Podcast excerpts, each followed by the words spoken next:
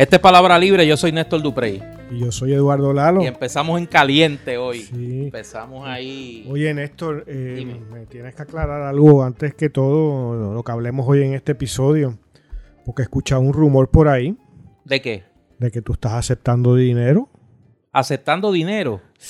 mal habido ¿Por? por ser yankee. Ah, no, a mí me han hecho todo tipo de ofrecimientos desde la semana pasada.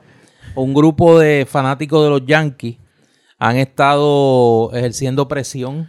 Tengo que denunciar las presiones de las que he sido objeto.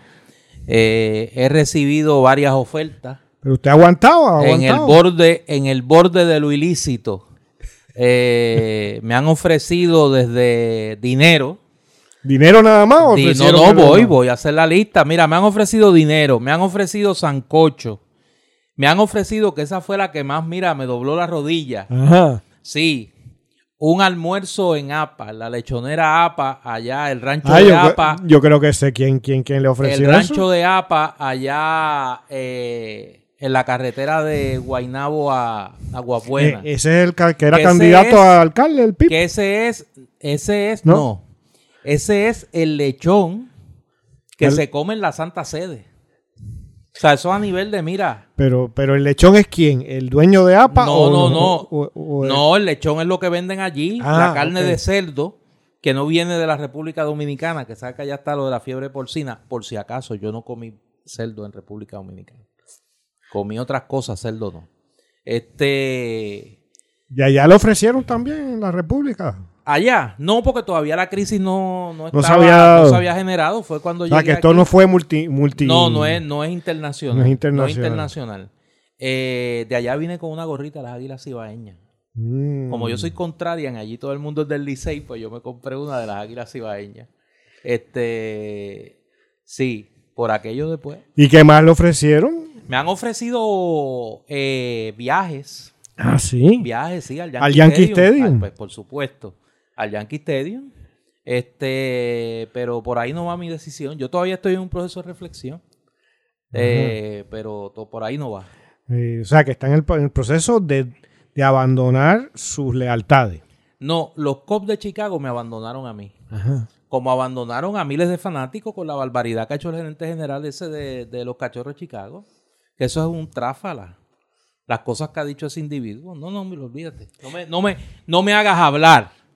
Porque eso todavía me tiene calientito. Mira, vamos, va- vamos a lo que vinimos, porque si no, este, no terminamos. Este es el episodio 47 de Palabra Libre, el 29 de esta temporada. Se acerca el aniversario Oye, es verdad. de increíble. Palabra Libre. Un año. Llevamos un año eh, Sólido, porque- sólido.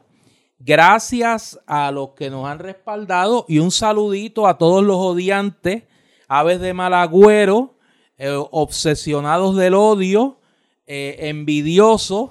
Que no llegábamos eh, al número que 10. No llegabas al número, que no llegábamos al número 10, que eso era una porquería, que la gente no iba a oír un podcast de más de una hora, que si tú no hablas malo y no dices 40 cafrerías por minuto, la gente no te respalda y afortunadamente recuerde que la frase emblemática de este podcast es la sentencia de Ismael Rivera en el disco Lo Último en la Avenida, que fíjese que si hemos pegado que el disco Lo Último en la Avenida de Ismael Rivera con Caco Bastar lo van a sacar en vinilo. Lo reeditaron. Después lo reeditaron después de 50 años. Porque hemos pegado la frase. Caco, vivimos en un tiempo tan miserable que si tú no te alabas, no hay quien te alabe. Pues nosotros en esa sentencia de Ismael Rivera, pues obviamente para que sufran los odiantes, para que se consuman en el ácido de su envidia, pues queremos decirle que Palabra Libre cumple un año pronto y lo vamos a celebrar en grande. Vamos a hablar de eso próximamente. Va a ser el primer episodio de Palabra Libre que vamos a grabar en vivo, Con público. con público. Eh, yo creo que pues lo podemos adelantar. Va a ser en Ponce. Va a ser en Ponce.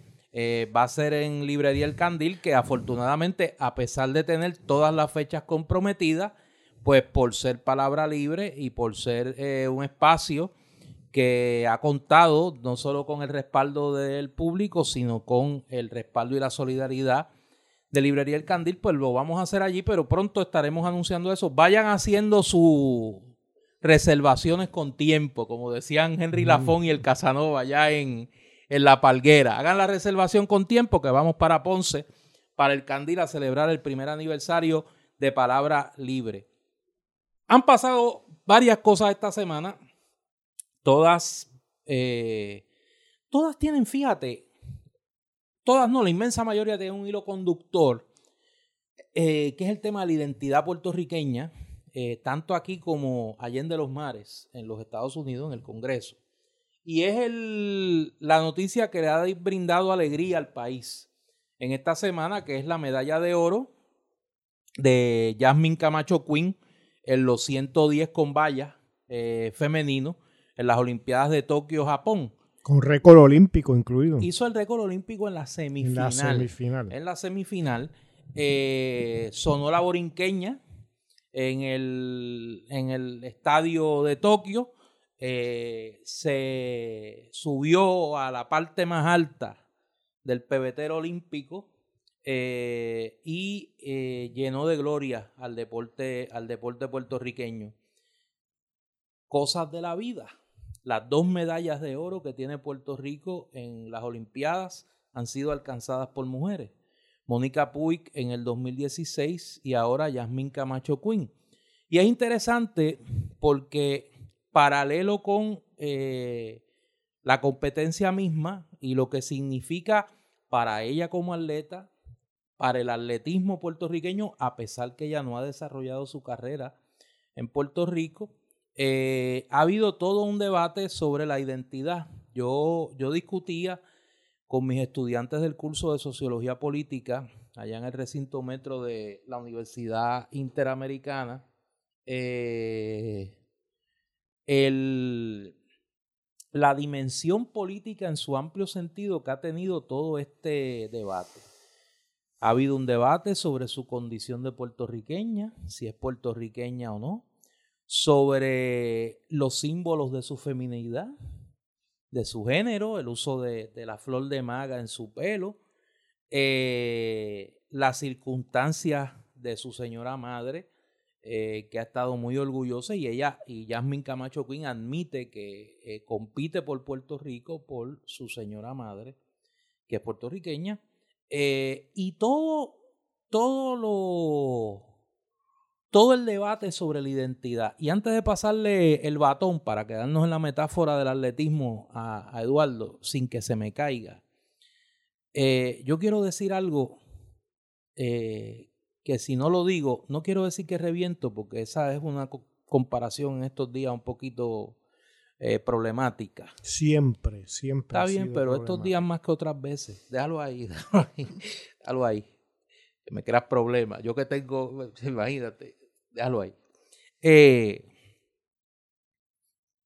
en Puerto Rico hay un sector considerable de este país que tiene unos síntomas de enfermedad mental sumamente preocupantes.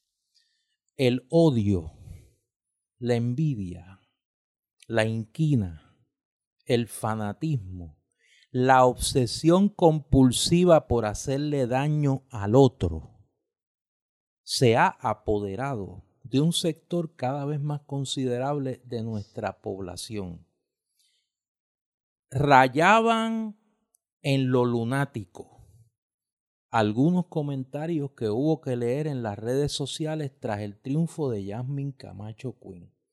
Y ese no es el único espacio donde uno ve la obsesión del odio, lo que hablaba yo ahorita en broma y en serio, esa esas olimpiadas de la irracionalidad que se viven en Puerto Rico.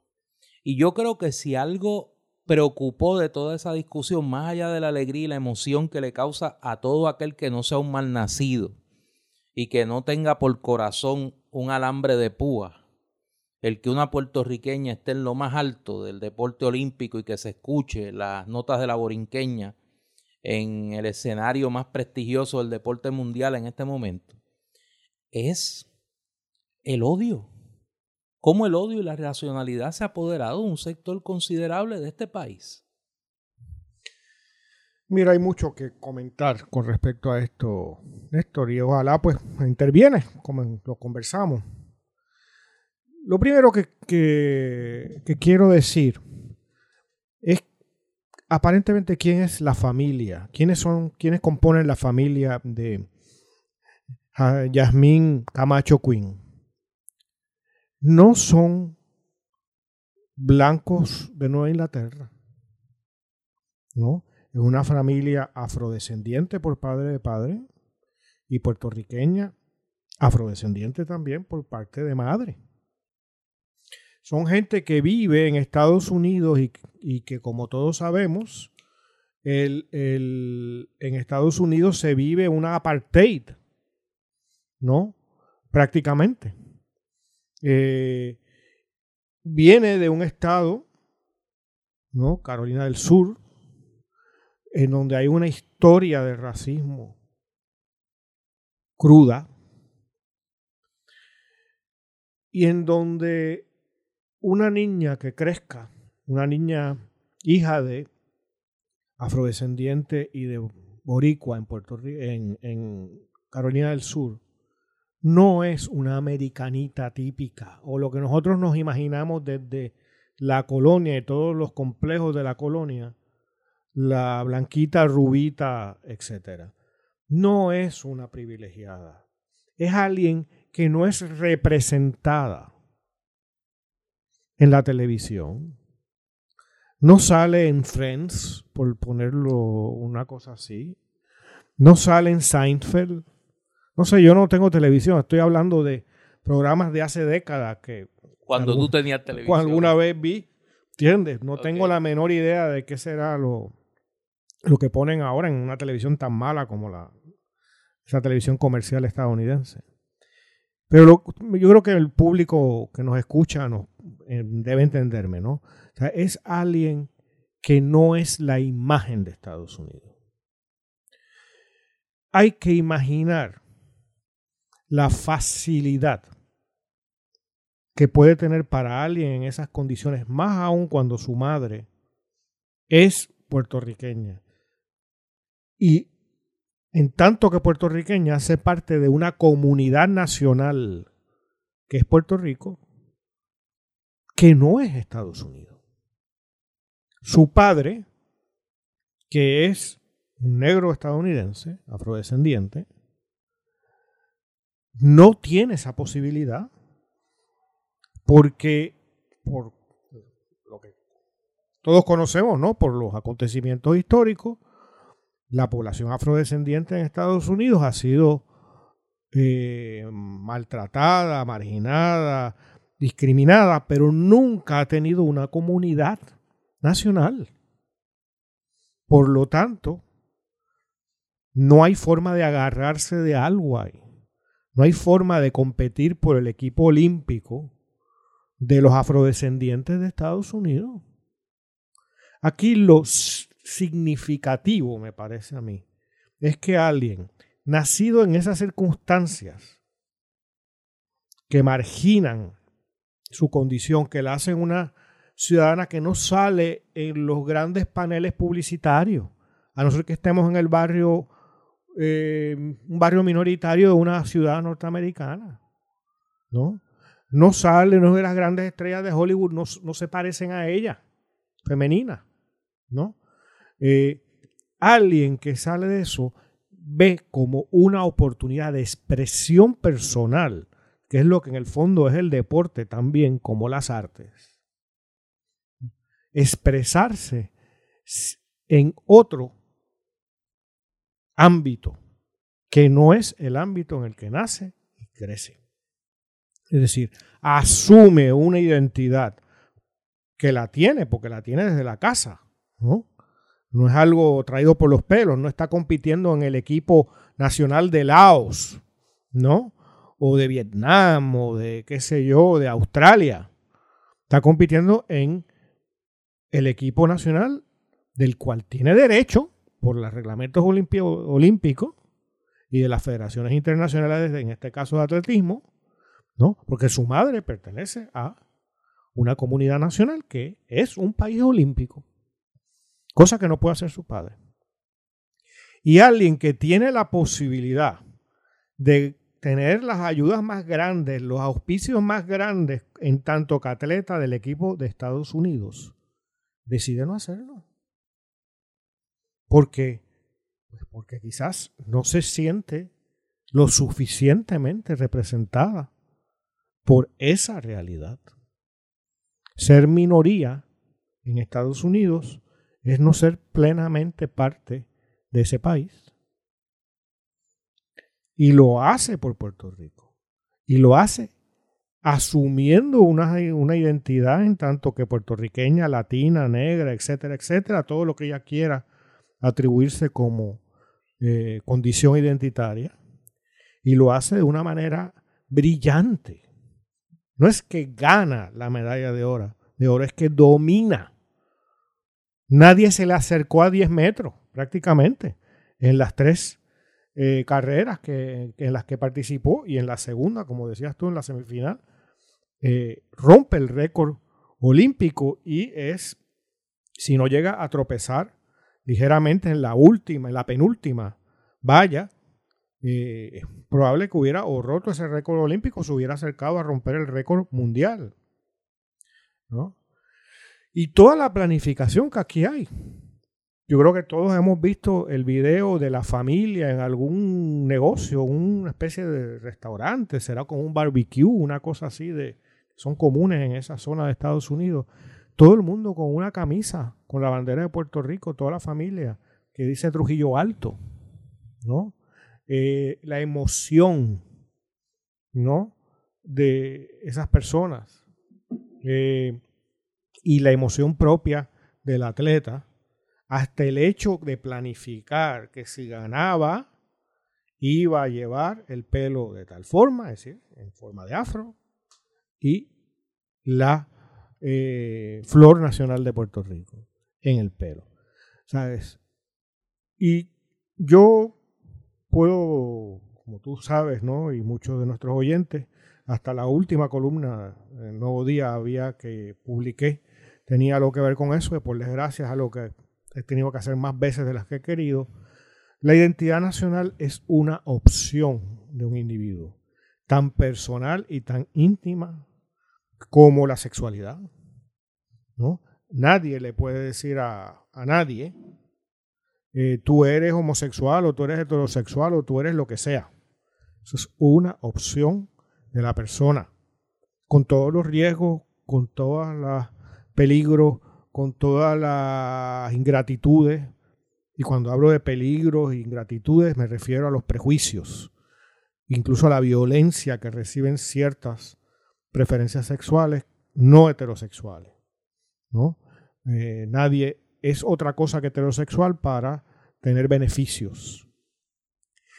Y, eh, y así mismo es la nacionalidad. ¿no? Eh, yo no nací en Puerto Rico, pero de muy temprano supe de dónde era. Y, así he vivido a lo largo de mi vida. ¿no? Y a gente como Yasmín Camacho Quinn, o hace cuatro años Mónica Puig, y así tantísimos otros atletas, personas de la cultura, artistas y ciudadanos comunes y corrientes de este país.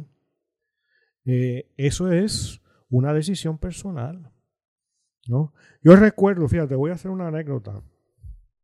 Eh, hablamos de otra cosa de las Olimpiadas más adelante, pero eh, yo corría y corrí cuando era joven y demás, y luego corrí por muchos años eh, ya como trotón, ¿no? Pero recuerdo que correr varias temporadas, ¿no? Por años en el Parque Central, y me gustaba correr los viernes al caer la tarde, que ya caía la noche, corría, no sé, ocho millas, seis, ocho millas. O sea que estaba una hora y pico corriendo. Y un viernes en el Parque Central de San Juan no hay nadie. Imagínate. Y, entonces, eso era lo que disfrutaba también, de que era bien placentero, bien pacífico. Y acostumbraba, al acabar de correr, pasar por el baño, comprarme en un sitio que vendían eh, algo de tomar, agua. Y me iba a las gradas de, de del parque central de la de la pista De la pista, sí. Y me sentaba ahí a descansar y tomarme mi, mi bebida. Y un día tengo a Raymond Dalmao a dos metros de mí. Y está hablando, y es una conversación extraordinaria. Raymond Dalmao, bueno, yo crecí como fanático de los Piratas de Quebradilla y, admirando extraordinariamente ¿no? a, ese jugador. Y tantos años después, de pronto estaba yo aquí viéndolo a un par de metros de mí, hablando con una señora que él descubría en ese momento que habían sido vecinos en el barrio en Nueva York. Y estaban rememorando que si fulano, ¿te acuerdas? Que si en la esquina allá estaba la tienda tal, y allí fulanito era donde vivía no sé quién y tal.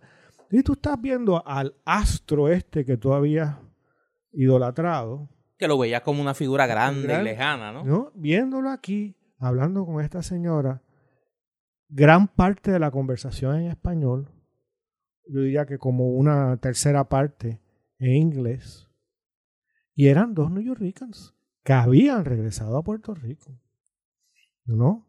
Y cada cual a su manera, asumiendo esa condición puertorriqueña. A mí me pareció esa noche, aparte ya de la cuestión personal, de que mira, este hombre que tú habías admirado, lo ves ahí, lo escuchas, tal. la conversación con ellos de una enorme belleza, porque era gente que podía haber sido otra cosa, gente que podía haber sido con facilidad lo que muchos en Puerto Rico sueñan con hacer por ser colonizados, ¿no? Y allí esta gente que ha vivido lo que implica ¿no? La asimilación y la colonización dentro de Estados Unidos y que se aferra a una diferencia al punto de hacer como lo que ha hecho esta atleta Yasmin Camacho Quinn, de renunciar a los montón de privilegios para competir por el país con el que se, se identifica.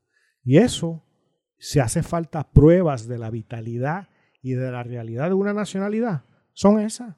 Gente como ella y humildemente gente como yo, que podía haber sido otra cosa. Y no lo quiso ser, porque el país es una decisión personal, es un amor y un dolor que inspira a una comunidad y un espacio que no lo puedes encontrar en otros, otras humanidades y otros espacios no es un acto racional, sino todos seríamos suizos o escandinavos. O finlandeses. O finlandeses. No. O sueco. sí, exacto. No, pues hay gente que quiere ser puertorriqueño, haitiano, dominicano, etc. Yo creo que hay profundas lecciones como tú las has enumerado, me parece que muy brillantemente en este evento que se me antoja pensar que cuando miremos y ahora pues eh, habla el historiador que vive dentro de mí, cuando miremos a la distancia a estos años, que se me antoja pensar que van a ser definitorios sobre el futuro de la nacionalidad puertorriqueña, este evento en particular se va a mirar como emblemático de cómo cruzaron en el mismo en la misma pista distintos matices de el problema y no lo planteo como dificultad sino como pregunta en espera de respuesta de solución en el espacio tiempo histórico de la identidad puertorriqueña. Me parece que ese eh, este evento con todas las manifestaciones que ha tenido. Fíjate qué curioso. Me apuntaban eh, estos días. Jasmine Camacho Quinn no se emociona al momento de recibir la medalla de oro. Se emociona y llora cuando escucha las notas de la borinqueña. O sea, y obviamente ahí hay una demostración más, más clara, no puede ser, de cómo esa, ese llamado de la identidad resuena en el alma de esta joven y da una lección que entonces el anverso de esa moneda es lo que hablaba del odio. O sea, una gente que nació aquí, que se han criado aquí, su fanatismo ideológico, su ceguera ideológica, su odio, su, su, su desprecio a lo que representa ser puertorriqueño porque creen que así ganan indulgencia ante la imposibilidad de, ser lo que no eres. Esa, esa esquizofrenia ideológica que, representa el anexionismo, ¿no? Yo quiero ser lo que no soy. Eh, y creen que así, renegando de manera tan, tan abominable, con esas muestras de desprecio, la nacionalidad puertorriqueña, minimizando ese evento, logran validar lo que no pueden validar, que es una condición que jamás obtendrán, que es la de ser norteamericanos, estadounidenses, porque no lo son y no lo serán. Y de ser gente en paz con su comunidad. y ser gente culta. Y culta nuevamente no es ir a un, ver una orquesta o una... No es eso nada más. Es reconocer la belleza, reconocer cuando hay pensamiento. Y eso lo hace gente con título y sin título. Claro. Eh, y también aquí se une un elemento que me gustaría traer, Néstor, que es la ignorancia. Tú, en estos días también, ya más allá de Yasmín Camacho, Queen, eh, el, equipo olímpico de Puerto Rico ha recibido muy severas críticas de parte de esos sectores, probablemente que tú estás eh, mencionando. Miren, muchas veces la gente no tiene idea de dos cosas. Uno, lo que hacen los países del mundo, y no necesariamente los más ricos nada más, por proveerles a sus mejores candidatos en las diversas disciplinas deportivas la posibilidad desde básicamente la escuela elemental para que se vayan desarrollando. Eso implica técnicos, gimnasios, escuelas especializadas, eh, em, viajes, fogueos, facilidades deportivas, salarios, ya luego, para que puedan becas. Y eso lo hacen los que están ganando ahí las Olimpiadas. Básicamente, seguro, el 95%, por lo menos, se han beneficiado de esas ayudas. En Puerto Rico, el Comité Olímpico de Puerto Rico apenas puede proveerles, y eso a los mejores, a los que se han destacado ya por su cuenta, que llegaron a correr, qué sé yo, tal tiempo de manera silvestre. No es que estuvieron desde la escuela elemental con un entrenador, ¿no? Muchas veces el maestro de educación física de una escuela que se sacrifica, que por, pasión, por el, pasión por el deporte y pasión por el país, acompaña a esa gente a, las competencias y los ayuda y los lleva y demás. Eso por un lado. Lo segundo, todo el que llega a las Olimpiadas tiene que clasificar. Yo he escuchado barbaridades, he leído más bien barbaridades sobre el equipo de baloncesto femenino de Puerto Rico y sobre eh, los tenimesistas, ¿no? Tanto eh, Brian Afanador como las hermanas Díaz. Este, en el camino, el equipo de baloncesto dejó. Voy a tratar de recordar los juegos que he podido ver en internet. Le ganó a Argentina. Le ganó a Canadá. Canadá era el cuarto del mundo. Y le ganó hace un mes en San Juan. Y llegó segundo por primera vez en las Américas. Luego de Estados Unidos. Le ganó a, eh, bueno, México, todos los países de la región, Cuba, etc. Con esos no perdió con ninguno, excepto Estados Unidos. Y eliminó a Brasil en Francia, en el juego clave para las Olimpiadas. Para el que no lo sepa, el equipo femenino de Brasil fue el equipo que dominó por varios ciclos olímpicos hace unos años. Un país con una tradición baloncelística, sobre todo en el baloncesto femenino, de primera categoría. Puerto Rico los eliminó. O sea, ¿tú se esperaba que ganaran un juego en esas Olimpiadas? No. Es las primeras Olimpiadas las que clasifican. El punto era clasificar. Nada más hay que ver eh, la corpulencia de algunos de los otros equipos, ¿no? Para darse cuenta de que estaba en posiciones muy desventajadas, ¿no? Eh, eh, un país de pocos millones de personas tiene un banco de talento mucho menor que un país con 200, 300, con 1.300 millones, como fue el caso de China. ¿No? ¿Qué tú quieres? ¿Qué tú esperas? ¿No? Entonces, hay que darse cuenta que la mayor parte de los países que están allí, que clasificaron a algún atleta, no ganan medallas, como fue el caso de Puerto Rico, en muchas ocasiones. ¿No? Entonces, hay un grado de ignorancia que se une a esa especie de morbo malsano al que tú haces referencia, ¿no? Para tirarnos basura, por no decir otra palabra, encima. Y esa basura no la merecemos. Que se ha vuelto un deporte en Puerto Rico.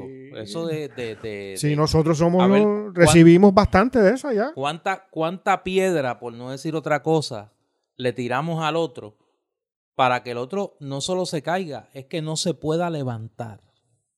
Es que no se pueda levantar. Y en el caso del deporte, a mí me parece que es algo dramático. Mira, hacer deporte en Puerto Rico es bien difícil. Porque el deporte en Puerto Rico no ha recibido tradicionalmente el respaldo no solo del gobierno, sino de la empresa privada. Muchos de estos atletas trabajan y pasan de tripas corazones para poder tener tiempo disponible para entrenar. Eh, y en ese sentido, a mí me parece que el trabajo que hace el Comité Olímpico de Puerto Rico, eh, ahora bajo la dirección de Sara Rosario, y el trabajo que hacen las federaciones en su carácter individual, eh, es un trabajo más que encomiable. Ah, que donde quiera se cuecen habas. que hay federaciones donde se podría hacer un mejor trabajo, pues claro que sí. Tenemos ahí el caso del baloncesto masculino. O sea, que eso es un...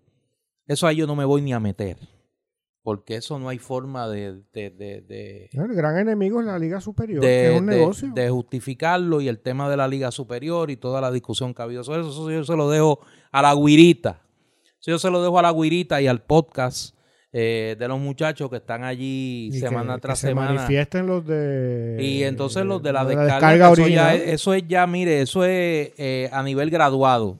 Esa es la discusión a nivel graduado. Sí, pero los, noto tímidos en esos temas. Bueno, no, porque ellos a veces se ponen, este, son, se ponen conservadores. Pero a mí me parece que cuando decidamos hacer un país serio de verdad, que no es ahora, no es en esta etapa de nuestra historia, un elemento fundamental en esa regeneración de país tiene que ser el deporte, tiene que ser mirar el deporte desde otra perspectiva. Eh, y en ese sentido yo creo que más que la crítica de gente que no ha jugado ni bolita y hoyo, ni, han corrido porque hay un fuego, eh, pues más allá de eso, pues tiene que haber una conversación sobre el lugar del deporte nosotros en la sociedad nuestra. Estamos en mucho y desde históricamente en condiciones mucho más atrasadas de lo que pensamos. Yo mencionaba que yo corría, yo cuando era, estaba en escuela superior, bueno, corrí un maratón, medio maratón, en una hora, 13 minutos, que no es un tiempo para nada malo, para no haberlo corrido nunca, y sin haber tenido un entrenador adecuado y tal. La primera vez que yo corrí, corrí con unos tenis que no eran ni Converse, pero eran de ese estilo, porque no sabía ni que existían tenis de correr. Me destruí los pies. Y eso era en el contexto de un equipo de campo traviesa. ¿Tú crees que en algún país del mundo, y no tiene que ser de los países riquísimos, no hay un entrenador que te ve tus zapatos y te dice, mira, no puedes correr con eso, porque te vas a destruir? Se me fue la piel de los pies, de la planta de los pies. Eh, tuve días sin poder poner un pie en el piso. ¿No? Eh, pues esas son cosas tan básicas que yo estoy seguro que gran parte, si no todos los países alrededor nuestro, yo corría con unos, corría con un... Se llamaba Calle, era el apellido, pero todo el mundo le decía Calle. Era un colombiano que emigró a Puerto Rico. Fue medalla de plata en 5.000 metros en los Panamericanos de Cali. Era la época antes de Nike y todo eso. Él se hacía sus propios zapatos. ¿No? Cogía gomas de carro y hacía la suela, la cortaba. Y cogía un viejo, un viejo tenis y la preparaba. Y estaba inventándose unos zapatos buenísimos de, de correr. Pero había, aún dentro de la pobreza, ¿no? Un conocimiento. Y ese individuo era un atleta a nivel panamericano. Eh, y corría aquí el San Blas y eso llegaba en los primeros 20. Eh, estoy hablando de finales de la década del 70, mediados de la década del 70. Eh, pero a veces no tenemos ni eso. Un país, un sistema de educación que elimina a los profesores de educación física y de artes, teatro, danza, música, artes visuales, etcétera, que no revisa los programas de, de, español y de inglés, es decir, los libros que se leen de literatura. Imagínate. Tú sabes, oye, lo que tenemos es a pesar de. Exacto. A pesar de todo lo que. de todos los obstáculos que se le han colocado al deporte en Puerto Rico. Yo trato de ver el vaso medio lleno y espero que, esta experiencia de las Olimpiadas de Tokio sirva para que creemos conciencia de la necesidad de que si queremos tener más triunfos en el deporte a nivel internacional, hay que invertir en el deporte y hay que dedicarle el espacio y el tiempo necesario a, a esa actividad que no es solo es recreacional, sino que es eh, útil para la salud del cuerpo y del alma de una sociedad. Mira, antes de continuar con los temas que tenemos en el tintero, esta semana estoy contento porque los libros de los que me toca hablar eh, en Librería El Candil tienen todos para mí alguna, algún vínculo positivo, claro está. Eh, el primero es un libro que es de, y lo voy a decir porque yo no escondo los conflictos de interés de un estudiante mío es de un estudiante mío del programa doctoral de historia del recinto metropolitano de la Universidad Interamericana. Es un doctorando que tengo bajo mi supervisión. Eh, Reinaldo Santana Bruno. ¿Y ya publicó un libro? Publicó un libro que se llama Breve Historia de Vega Alta, de 1775 a 1958. Mis estudiantes, primero, que hacen buenas tesis y segundo, que son tan buenas que se publican. Mm. Así que yo en eso no tengo. Un buen entrenador. No, tienen un buen entrenador. Sí, sí, no. Acuérdate. Acuérdate cuál es la, acuérdate la frase de Ismael y Caco, exacto. Eh, pues Reinaldo ya publicó eh, este libro, está en el Candil. Es eh, un buen trabajo de historia de, de, Vega Alta. Y además, Reinaldo tiene un libro, ya tú verás porque es estudiante mío, la historia de los maceteros de Vega Alta, del béisbol AA. O sea que ese muchacho está, va por la senda correcta. Escribe de historia y escribe de deporte para no volverse loco. ¿Tú te imaginas que un jugador de, de Vega Alta, de los maceteros, lo vendan a fajarlo? Sea un cariduro. Un cariduro. No, no, tiene que haber habido alguno. Yo le voy a preguntar a Reinaldo. Eh, yo lo leí, eh, ambos, el de Vega Alta, el del equipo de AA y este y son buenos trabajos. Honestamente, eh, un gran trabajo de Reinaldo.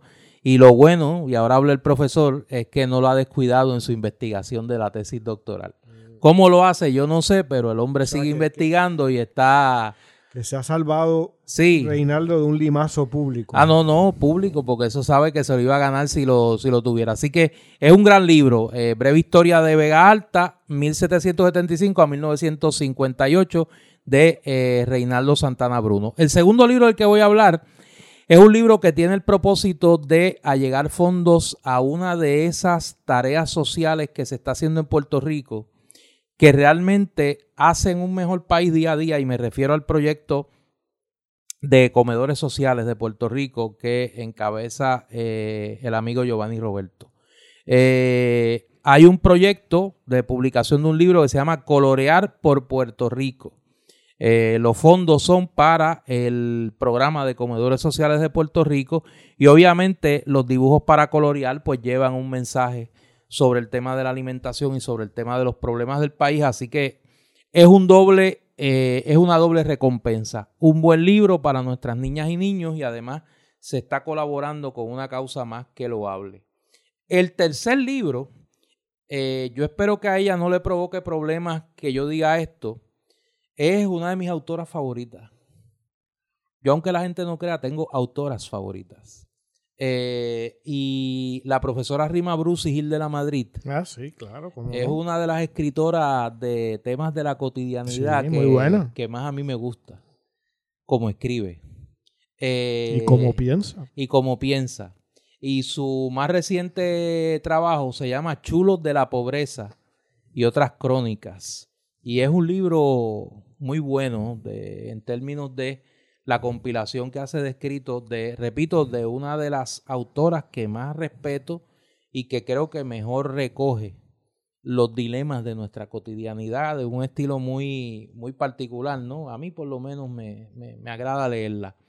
Y el cuarto libro es de un amigo mío, eh, Malvin Fonseca, una de las personas que más sabe de boxeo en Puerto Rico.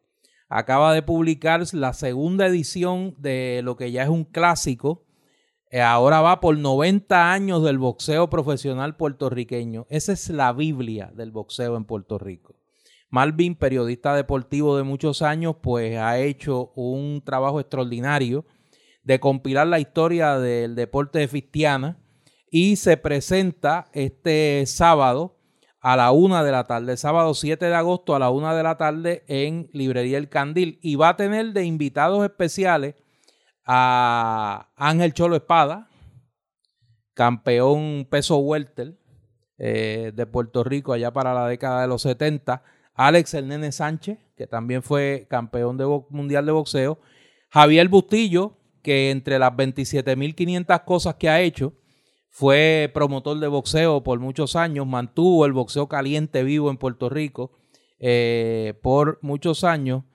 Y Ramón Cholo Peña, que yo hace tiempo que no lo veo, árbitro profesional de boxeo, eh, que pues van a tener allí un banquete del deporte de, de Fistiana, el, el, boxeo. A mí me gustaba el boxeo en una época, es herencia que tengo de mi señor padre. Eh, ya no me gusta tanto, pero eh, es un gran libro, el libro de Malvin, y me parece que es lo mejor que se ha escrito sobre la historia del boxeo de Puerto Rico. Se presenta este sábado 7 de agosto a la una de la tarde en Librería El Candil. Como saben, por motivos de la pandemia, el cupo es limitado, 20 personas, 20 eh, espacios disponibles y se requiere el uso de mascarilla. Así que esa fanaticada del boxeo que hay en Ponce, que yo sé que son muchos, eh, dense la vuelta por el candil porque van a poder adquirir un gran libro. Así que... Tú sabes que una... Yo creo que fue la penúltima vez o algo así que estuve en, Argentina, ¿no? Que, estaba de jurado en un premio allá y en una feria de libros y en fin. Pues tenía encuentros con la prensa y en general tengo muy buenos recuerdos de los periodistas argentinos, ¿no? gente muy que se prepara muy bien para hacerte la entrevista y y, ya algunos de ellos, como he viajado con bastante frecuencia, ya los conozco, los de cultura por lo menos, ¿no? Y, ya nos conocemos y hasta tenemos cierta relación amistosa. Pero en esa ocasión llegó uno que nunca había, nunca me había entrevistado y que llegó con esta actitud prepotente y desdeñosa hacia lo puertorriqueño, ¿no? Como que esto es nada. Y en el medio de una conversación muy adversarial, ¿no? Que estábamos teniendo. Difícil. Difícil. Él, quizás para mostrarme su punto, me pregunta, no, pero por ejemplo, Puerto Rico eh, ha tenido campeones de boxeo. Ay, bendito. Digo, por suerte, no me preguntó si habíamos sido este, campeones de fútbol, ¿no? O algo así, que evidentemente estamos en coca, ¿no? Eh, por mucho. Yo le digo, este, ¿sabe? Usted sabe, si hemos tenido más de 60, varias veces el número de la Argentina, ¿no? O sea, es tal la soberbia a veces del nacionalismo y mezclada con la ignorancia. y con la idea ¿no? de menospreciar al otro, ¿no? Y, en el caso puertorriqueño, por nuestra condición colonial y por la, por la incapacidad a nivel oficial, institucional, gubernamental, de autorrepresentarnos y por lo tanto autodefendernos, estamos a la merced de todos los bestias del universo, incluyendo a esta señora. En el boxeo. Este señor es uno de los países que históricamente más campeones ha creado, como Filipinas, como Colombia, como Tailandia, etcétera. México. México. Y Nicaragua, etcétera, que, que, que son, hay una gran tradición en ese deporte. Ahora me imagino que pues que cogeremos eh, en plural y cogeré en singular la crítica de los enemigos del boxeo. Porque también, o sea, tú sabes aquí, que aquí hay de todo, ¿no? Bueno, es que la satisfacción universal no es humana. Ah, no, seguro, seguro. Fíjate, tú estás claro, me gusta cómo piensas. Eh, recuerde que los libros que hemos comentado del Candil puede eh, accesarlo en la página web de Librería El Candil y también en nuestra página web de Palabra Libre, palabralibrepr.com en nuestra página de Twitter, en nuestra cuenta de Twitter, Palabra Libre PR, en nuestra página de Facebook, Palabra Libre eh, PR, y sabe que allí puede accesar también los episodios pasados de este podcast, así como en todas las plataformas eh, donde se, escucha, eh, se escuchan podcasts. Esta semana ha continuado la saga de Rincón del condominio Sol y Playa. la Junta de Planificación detuvo eh, este proyecto eh, alegando vicios en el proceso de obtención del permiso del mismo.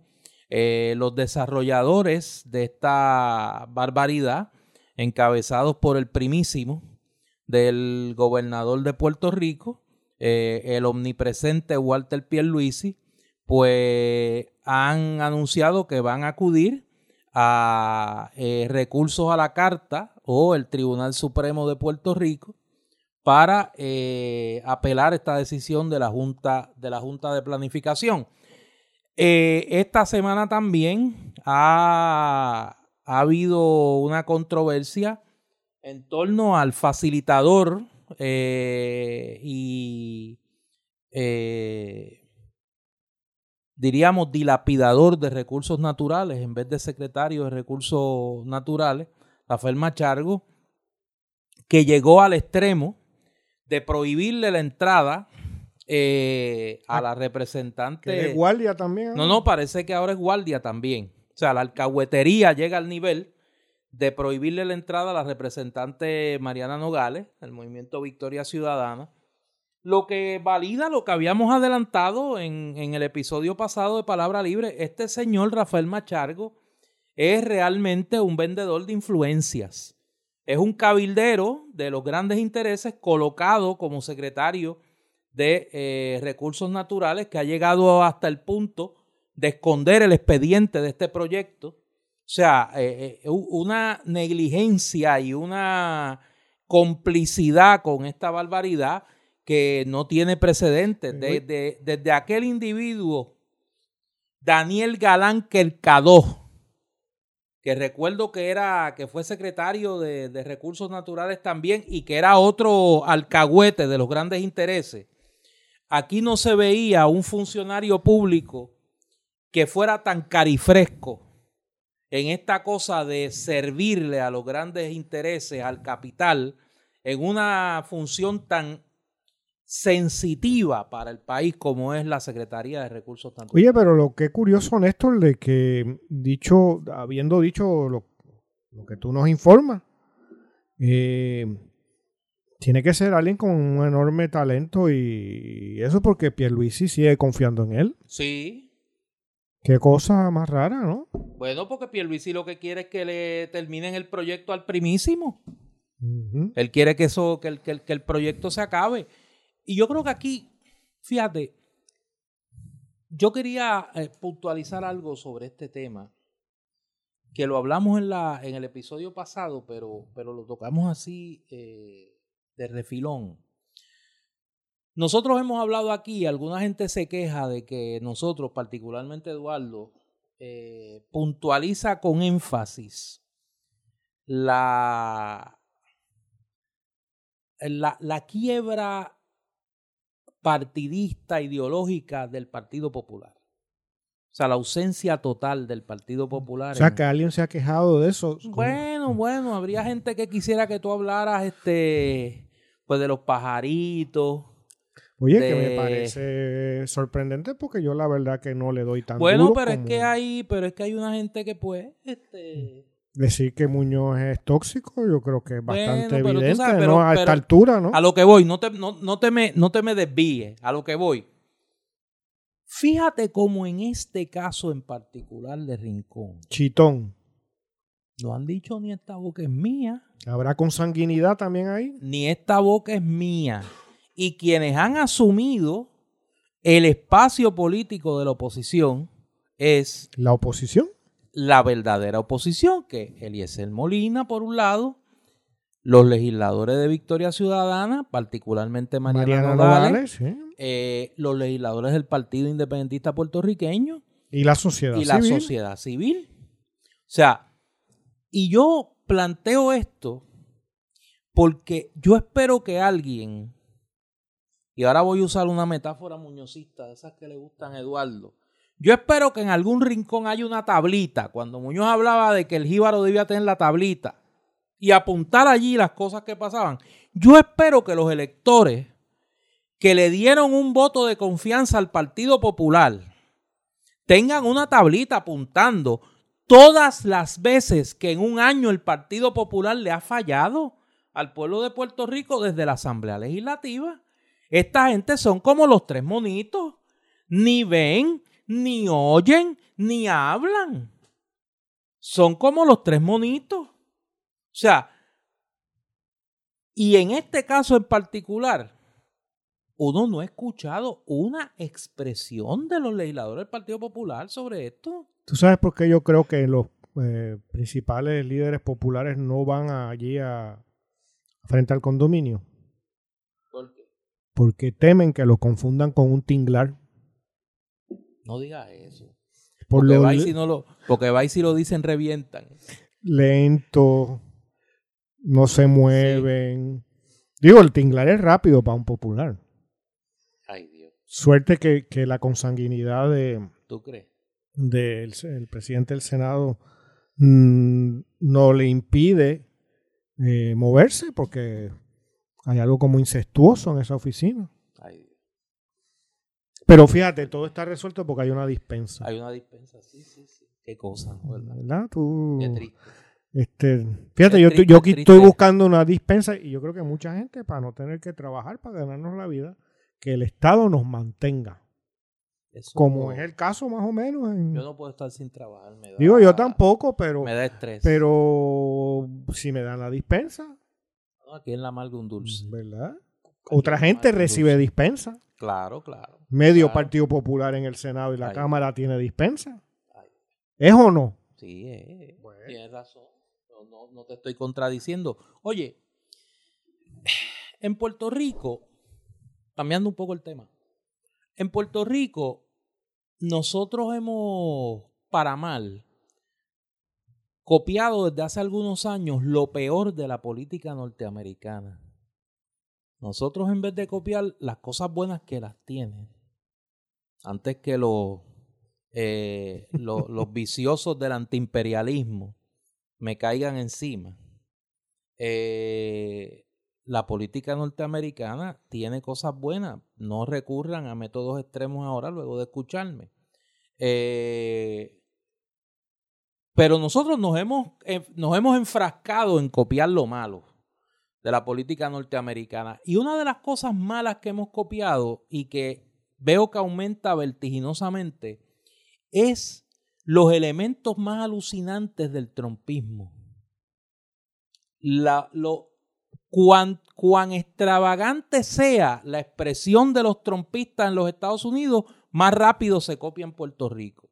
Y ahora la última moda es copiar todo este discurso que ha desarrollado la ultraderecha en los Estados Unidos junto con una gente que desde el punto de vista religioso, otros desde el punto de vista inclusive hasta científico, han cuestionado eh, la promoción que hacen los distintos gobiernos para que la ciudadanía se vacune. Aquí en Puerto Rico se llevó un caso eh, cuestionando la orden administrativa del Departamento de Salud eh, y la orden ejecutiva del gobernador que requiere a los empleados públicos para, como requisito para retornar a su labor, el de estar vacunado. Eh, yo trabajo en una institución para hacer el, disclosure completo, la Universidad Interamericana, que le ha exigido a los estudiantes y a los empleados, incluyendo al claustro, eh, que tenemos que estar vacunados. La Universidad de Puerto Rico también. La Universidad de Puerto Rico también. Pues cuando grabamos este programa, el Tribunal de Primera Instancia acaba de desestimar la solicitud de interdicto preliminar eh, y demanda de un grupo de ciudadanos impugnando estas dos, eh, esta orden ejecutiva y esta orden administrativa. Y lo que uno ha leído y ha escuchado, pues a mí me recuerda ese, ese discurso medio alucinante de, la ultraderecha norteamericana. Y yo creo que aquí hay un asunto que rebasa cualquier eh, discusión esotérica. Aquí hay un hecho serio de salud pública.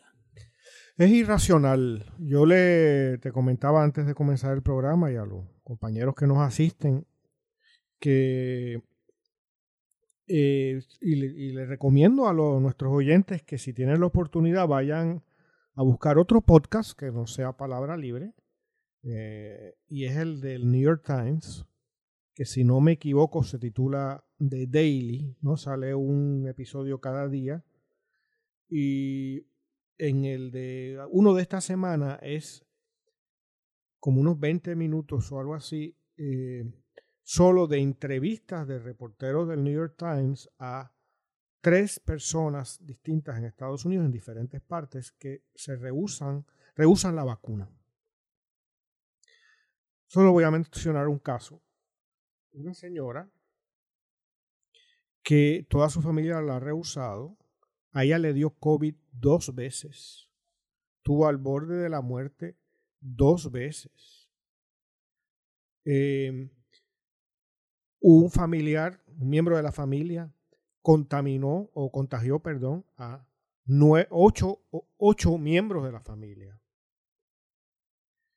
incluyendo a la persona que según ella más cercana tenía en la vida, que era su abuela, y la abuela murió en el discurso de la entrevista no hay, no se une A con B y se llega a C. Es, ahí uno se da cuenta la irracionalidad total que envuelve un asunto como este en esas personas que son 90 millones de estadounidenses, estadounidenses que tienen acceso a la vacuna y que no se han vacunado. 90 millones es prácticamente un tercio. Y cuando hablamos aquí de ese trompismo y todo eso, aquí está manifiesto también en esta cuestión antivacuna. Es que eh, a eso es lo que me refiero. ¿Entiendes? O sea, cuán vivo está ese movimiento. Pues esta señora no ve. No ve, sigue empecinada en que no hace falta, que ya tiene buena salud. Le dio COVID dos veces. Tuvo dos veces hospitalizada. ¿Cómo es que tú no, qué es tener buena salud? ¿No? Y está preocupada por lo que le pueda pasar de aquí a 10 años. Y convencida de que la gente que se ha vacunado le va a salir, qué sé yo, como en 100 años de soledad, un rabo de cerdo y, o algo por el estilo, tres orejas eh, y dos narices, y ella de aquí a 10 años va a estar tan campante. Y hay que estar loco. Yo creo que el gobierno de Puerto Rico debe usar todos los medios a su alcance. Y cuando hablo de todos, hablo de todos. Para que la población puertorriqueña se vacune. Yo creo que no se debe subestimar el potencial peligro de un rebrote de esta pandemia con las serias consecuencias que va a tener en términos salubristas, en términos económicos y en términos sociales. Es un asunto de extrema seguridad pública de extrema salud pública y que requiere que el Estado use todo su poder. Subrayo, todo su poder. Eh, hubo un avistamiento de nuestro gobernador Pierluisi esta semana. Eh, yo creo que es un, como un ovni que apareció una de las pocas veces eh, que se ha avistado recientemente. Se cogió un break de las cosas que estaba haciendo y decidió atender los asuntos del país. Este, y ya tuviste la timidez de esa conferencia de prensa, donde básicamente todo queda igual, excepto ponerse la mascarilla. Eh, eso que tú pides, Néstor, yo te lo voy a contestar con una expresión popular puertorriqueña. Ay, Dios. No hay babilla. Oye, esa está buena. Pedro Pierluisi no tiene, no tiene la babilla. Es un colonizado y es un colonialista. Eh, su función, como hemos hablado en otros episodios aquí, es asegurar, como decías tú en un episodio pasado, su retiro digno. ¿no? Eh, enfrentarse a la Junta, enfrentarse de verdad a Estados Unidos, enfrentarse a los proamericanos, estos tipos Trump en Puerto Rico, eh, molestar a los de Mida, ¿no? que después de todo es algo en familia, ¿no? en el gobierno. Eh, negarle el derecho constitucional a que un puertorriqueño consuma su quesito. No. Eso va en contra de la gran tradición democrática de la que nos hemos beneficiado desde una invasión militar que bombardeó, comenzó bombardeando a San Juan y que ellos tienen bien claro. Fíjate cómo este hombre, Pierluisi, habla de los problemas del país como si él fuera un observador a la distancia. Con este tema del conflicto de los camioneros, por ejemplo, él se tira para atrás y dice, mire, yo los exhorto a que resuelvan eso. Y el gobierno federal debe de intervenir. Mire, y usted que es el gobernador de Puerto Rico. Que él está en un resort en la fortaleza, en un Airbnb. es de hecho yo comentaba aquí en Palabra Libre, como nosotros tenemos la, la, mala suerte para los odiantes de que lo que decimos aquí en Palabra Libre luego sale y se da.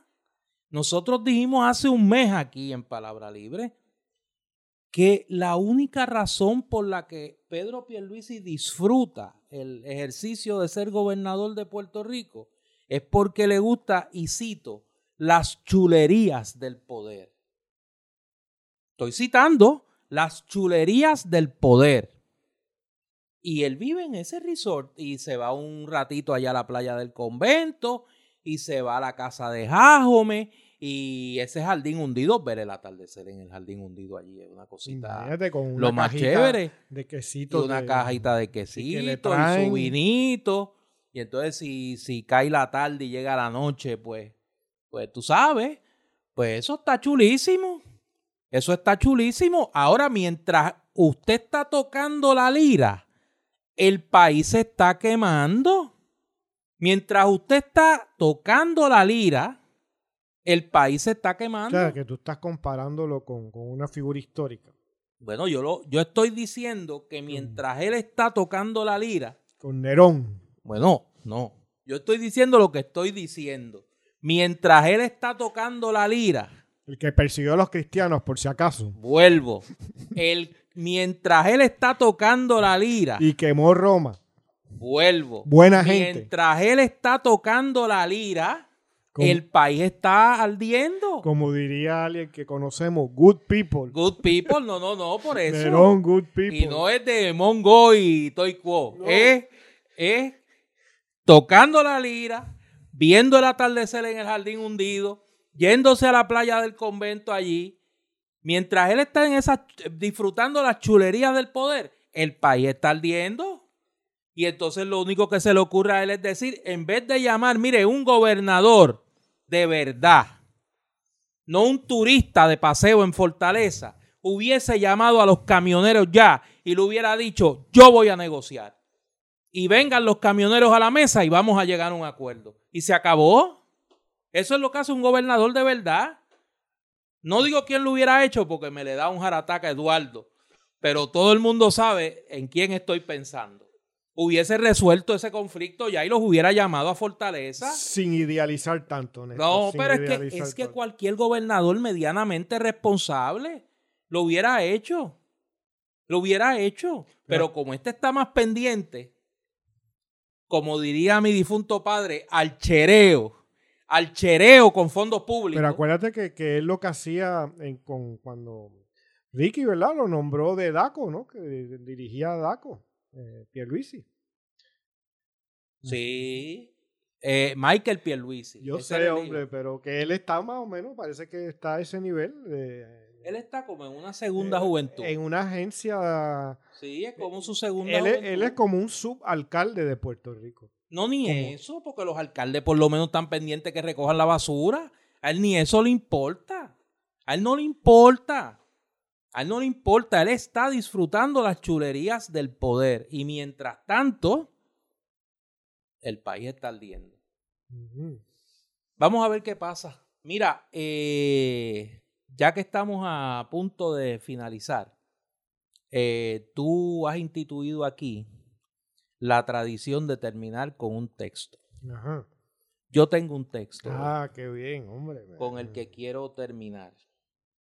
Es un poema de Octavio Paz, Mm. que es uno de mis poetas favoritos, junto con Pablo Neruda y Pedro Salinas. Hago una revelación eh, Literaria. literaria. Son mis tres. caer, te van a caer chinches también porque no mencionaste a este. No, pero pues esos son los que me gustan a mí, a cada cual que le guste el que quiera. A mí me gustan Octavio Paz, Pablo Neruda y Pedro Salinas. Y de Octavio Paz quiero leer el poema que se titula Silencio. Así como del fondo de la música brota una nota que mientras vibra crece y se adelgaza, hasta que en otra música enmudece, brota del fondo del silencio otro silencio aguda torre, espada, y sube y crece y nos suspende, y mientras sube caen recuerdos, esperanzas, las pequeñas mentiras y las grandes, y queremos gritar, y en la garganta se desvanece el grito. Desembocamos al silencio, en donde los silencios enmudecen. Esta es Palabra Libre, yo soy Néstor Duprey. Y yo soy Eduardo Lalo. Nos vemos en una semana.